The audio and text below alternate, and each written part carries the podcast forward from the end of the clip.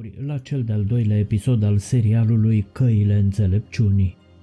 Viața este plină de provocări și nu de puține ori asistăm la situații în care chiar și oamenii buni trec prin momente dificile, ceea ce ne determină să punem la îndoială natura suferinței și să căutăm răspuns la întrebarea de ce și oamenii buni trebuie să dea piept cu suferința Învățăturile prințului și înțeleptului iluminat Siddhartha Gautama, devenit mai târziu ceea ce religiile aveau să numească Buddha, în traducere cel treaz, aruncă lumină asupra acestei dileme existențiale, oferind perspective profunde asupra cauzelor și condițiilor din spatele apariției suferinței în viața oamenilor buni.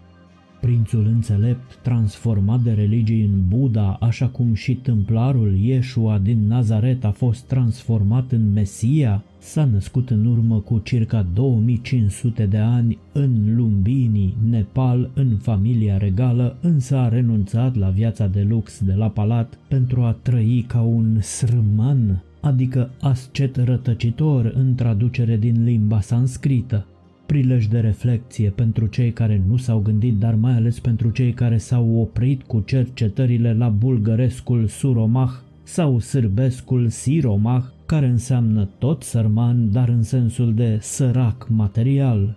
Sărman parcă seamănă mai tare cu sărman, nu-i așa? Sunt atât de multe asemănări între limba străveche sanscrită și limba dacă, dar și limba română, încât eu unul nu reușesc să pricep de ce academicienii noștri nu fac cercetări serioase în această direcție.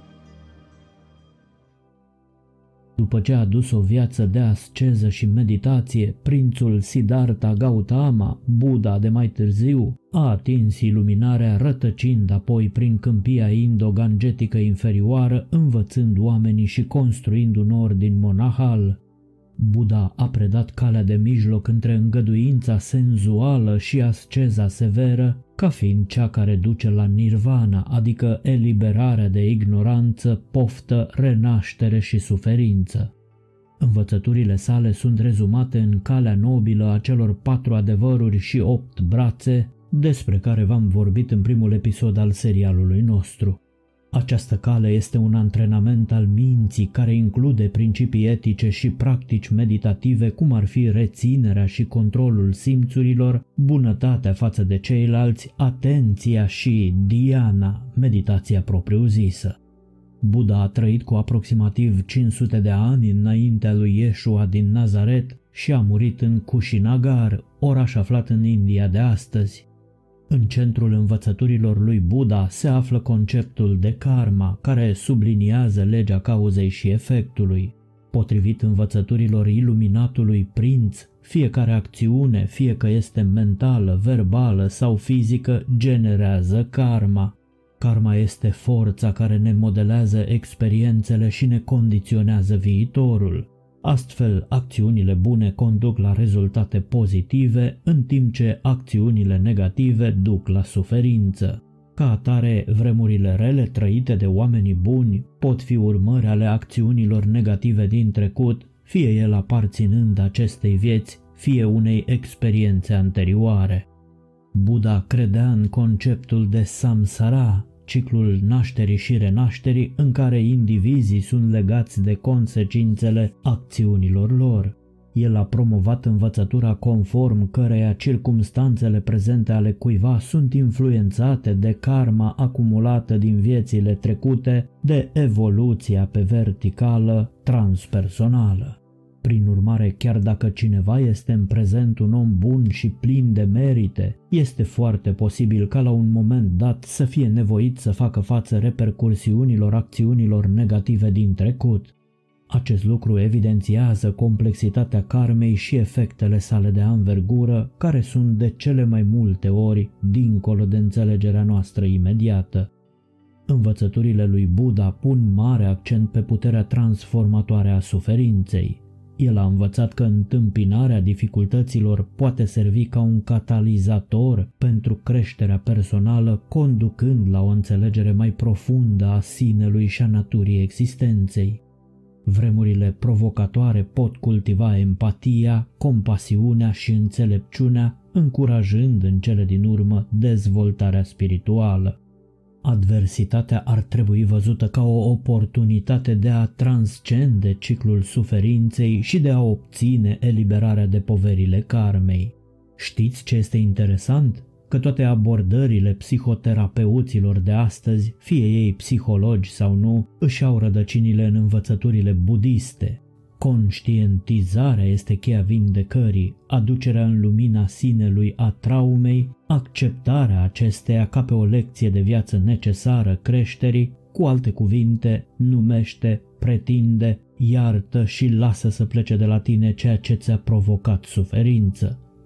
Nu știu câți psihoterapeuți sunt conștienți de originea și rădăcinile metodelor psihoterapeutice recunoscute, Cert este că ceea ce învață ei astăzi în formările profesionale era practicat la rang de artă încă de acum 2500 de ani și poate mai bine.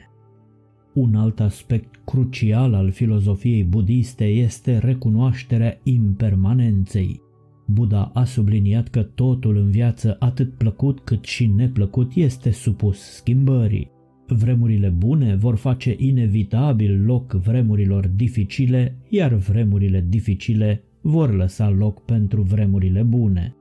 Vremurile rele reprezintă o parte intrinsecă a experienței umane, indiferent de bunătatea inerentă a acestora.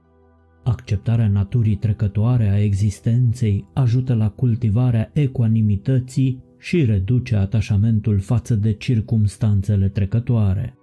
Gândurile vin și pleacă, emoțiile vin și pleacă, viața vine și pleacă. Totul este în mișcare, schimbarea este singurul lucru cu caracter de permanență în univers. Învățăturile lui Buddha subliniază de asemenea natura iluzorie a gândirii dualiste care clasifică experiențele ca fiind în mod inerent bune sau rele. Buddha îi încurajează pe oameni să depășească aceste noțiuni dualiste și să perceapă realitatea așa cum este ea cu adevărat, fără judecăți subiective. Conștientizând interconexiunea dintre toate lucrurile, devine evident că apariția unor vremuri dificile este pur și simplu o parte a rețelei interconectate a existenței și nu o reflectare a valorii intrinsece a unui individ. În concluzie, învățăturile iluminatului prinț Siddhartha Gautama Buddha oferă o perspectivă profundă asupra apariției vremurilor rele în viața oamenilor buni, iar înțelegerea principiilor karmei, impactul acțiunilor trecute, puterea transformatoare a suferinței, impermanența vieții și iluzia dualității ne permit să traversăm vremurile dificile cu mai multă înțelepciune și ecuanimitate. Îmbrățișând aceste învățături, putem cultiva rezistența, compasiunea și creșterea spirituală, depășind limitările circumstanțelor noastre și dobândind o înțelegere mai profundă a noastră și a lumii din jurul nostru.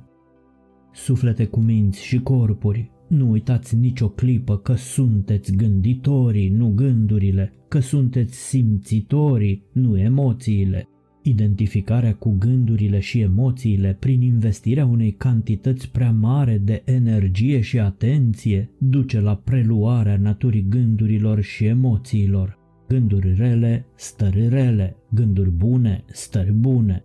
Toate însă vin și pleacă, așa că pe curând și îndrăzniți să fiți înțelepți. Puteți începe prin a vă trezi din scenariul capcanistic al sacrificiului